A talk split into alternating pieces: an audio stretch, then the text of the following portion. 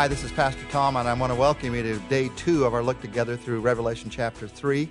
We're going to look at verses two to six today. Remember, yesterday we began our look at the church of Sardis, a church that was dying, and what Jesus says to a dying church, how he helps us to not give up, but to wake up. And we're focusing on three prayers that you and I can pray based on what Jesus said to this church. First prayer we looked at yesterday, it's the honest prayer. Lord, help me to see the gaps between who I am and what you want to see happening in my life, between reputation and reality. Today, as we look at beginning in verse two, we're going to focus on a second prayer. And the second prayer is, Lord, help me to close the gaps, not just to see the gaps, but also to close the gaps. Let me read for you verses two and three, Revelation chapter three. Wake up, Jesus says. Strengthen what remains and is about to die. For I have not found your deeds complete in the sight of my God. Remember, therefore, what you have received and heard, obey it, and repent. But if you do not wake up, I will come like a thief, and you will not know at what time I will come to you. In these few verses, Jesus talks about how to revitalize anything. He uses the words at the beginning, wake up. He wants us to live a life that's fully alive, fully awake. And he says, wake up. The church of Sardis has an idea behind it of a reflection. The church was meant to be a light, but instead it was just a reflection of the culture around it. It sort of reflects what this city was like in that day. It was once a great city. It was still large and wealthy, but it had become just a shadow of what it had once been. The very town they lived in was living on its reputation, and now these Christians were beginning to live on their reputation. Jesus says, wake up. Wake up. And you and I, we need to wake up at two points where we're all most vulnerable. We got to wake up at our weakest point in life, the place where we've fallen again and again. But we also have to wake up at our strongest point in life, the place where I say I would never fall there, and realize at every point in life, I need what only Jesus Christ can do. Now, how do I do that? How do I wake up? How do I revitalize something in my life? First, you wake up. And then secondly, you strengthen what remains. You want to bring something back to life. Your love for the Lord, your love for your husband, your wife, for one of your kids, your passion for your job, for a ministry. You want to bring something back to life. Then you find whatever life remains and you strengthen that. You don't work on what's already dead. You strengthen that which is alive. This is a key to revitalizing something in your life. So you say, at what point do I still enjoy my ministry? I'm going to strengthen that. At what point in my life do I still sense God's love for me? I'm going to really focus on that. At what point am I able to still communicate and talk in my marriage? I'm going to focus on that. Jesus reminds us here that if we're going to revitalize something, bring it back to life, instead of grieving about what we've lost, you have to strengthen what remains. And there is always something that remains in the character and the goodness of God.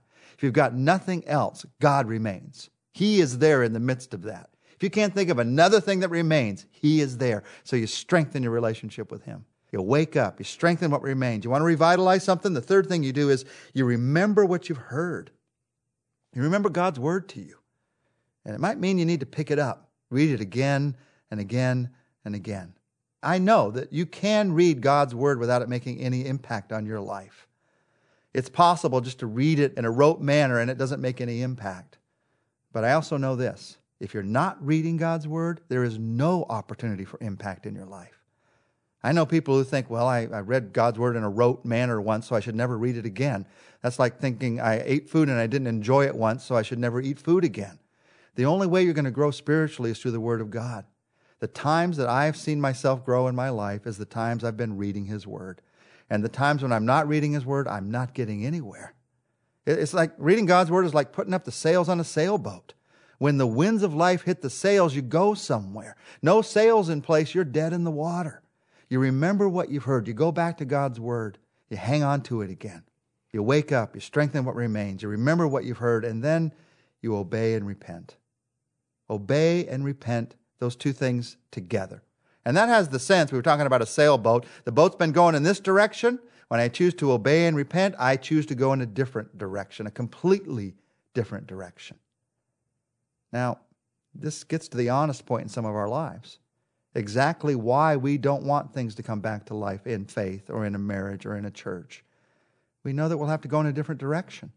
And there's something selfish in us that does not want to change, doesn't want to admit that we're wrong, doesn't want to give up on that sin habit, doesn't want to have to forgive someone. We don't want to change.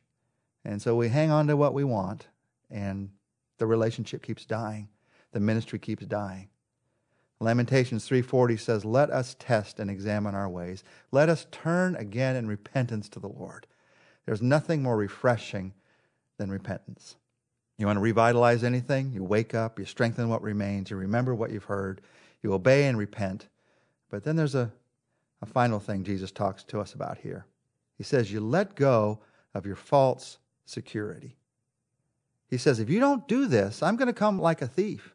If you don't do this, there's going to come a moment when I come again and you're not expecting me. We tell ourselves that everything's going to remain as it is. It won't. Jesus is not going to let it. Who would want this evil world to remain as it is anyway? Don't fool yourself. Things are not going to just remain as they are, even in your individual life.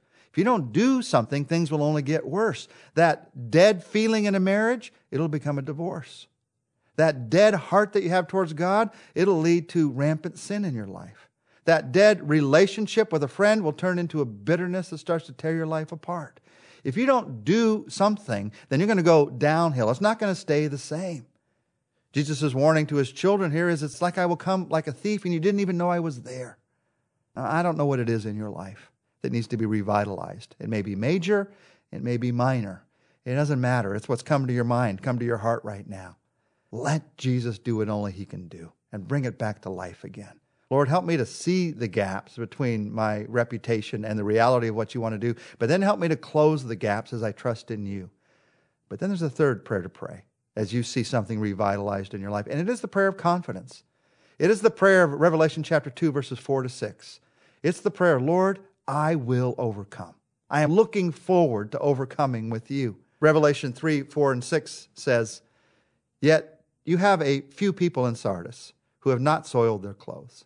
They will walk with me dressed in white, for they are worthy. He who overcomes will, like them, be dressed in white. I will never blot out his name from the book of life, but will acknowledge his name before my Father and his angels. He who has an ear, let him hear what the Spirit says to the churches. I will overcome. Now, some people think, well, wait, that doesn't read right. I'd like to overcome. The idea of overcoming here is a victorious life, but I will overcome? Jesus writes it that way. Jesus says it that way. Jesus wants us to live with that kind of confidence. Now, first, this word overcome, it's an interesting word. The word nikeo, it's from the same root as the Greek goddess of victory. That's one Greek goddess, by the way, you probably know the name of, the name Nike. And the idea of victory that we have in sports, it's really in this word in a deeper way. The overcoming victory of life, the overcoming victory of faith, that in the end, our faith is what's going to overshadow everything. Our relationship with Jesus is what wins out in the end. That's the picture of overcoming. And the picture of one who overcomes in these verses is a person who is dressed in white. It's this picture of victory at the end of the race. And in that picture of victory, Jesus gives a promise. Jesus says, here's where you're headed. I'm not going to blot your name out of the book of life. Instead, I'm going to recognize your name before my Father and before his angels in heaven. Live that way. That's how you live. Now, some people read this and they totally miss what Jesus is saying here. They read, I'll never blot his name out. And they think, well, does that mean he's going to blot my name out? That he blots some people's names out? Totally missed it if you're thinking that. Jesus says, I will never blot your name out. That's his promise. When you know him, he is expressing himself here to a fear that I've heard many believers express. Am I going to make it into heaven? In the end, am I going to live in relationship with Jesus Christ? Am I really saved, or am I going to lose my salvation? Notice the way that Jesus puts it.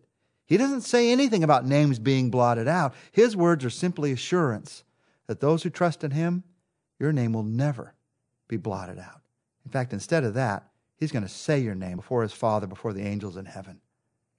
When you get that, Lord, I will overcome. Lord, that is what I'm looking forward to. That is the kind of heart that allows you to live the kind of faith that God wants us to live. Jesus Christ wants us to live as those who will overcome. Now, what does that mean? What does it mean to be one who overcomes? Each message, this is important because each message to these seven churches ends with a promise of victory for those who overcome. Revelation two seven, to whom who overcomes I will give the right to eat from the tree of life. two eleven, he who overcomes will not be hurt by the second death. two seventeen, he who overcomes I will give some of the hidden manna. two twenty-six, he who overcomes and does my will to the end, I will give authority over the nations. three five, he who overcomes will be dressed in white. three twelve, he who overcomes, I will make him a pillar in the household of my God. three twenty-one, he who overcomes, I will give the right to sit on my throne. I went through those so quickly, but I just wanted you to get the overwhelming, overcoming nature of God's promise to us. So who is this? The one who overcomes. It is, is it some category of super Christian? No. No, First John chapter five, verses four and five says this, for everyone born of God overcomes the world, and this is the victory that has overcome the world, even our faith. Who is it that overcomes the world? Only he who believes that Jesus is the Son of God. What does it mean to be one who overcomes? It means that you believe in Jesus Christ. You've trusted him to be born again. Born of God means you will overcome the world. No maybes, no questions. Faith is the victory. And when you look forward to that, realizing it depends on what he has done for you, not what you do for him, that what you do for him grows out of what he has done for you, then you can live a life not of reputation, but of the reality of your faith. Let's pray together. Jesus, help me to see the gaps. Help me to close the gaps between reputation and reality. And help me to live with faith that I will overcome this world, and the temptations, and the troubles, and the trials, and the struggles, and the difficulties, and the disappointments in this world. I will overcome because of your promise and live with you forever. Thank you, Jesus. In your name, amen. Tomorrow, we're going to look together at what Jesus says to a growing church.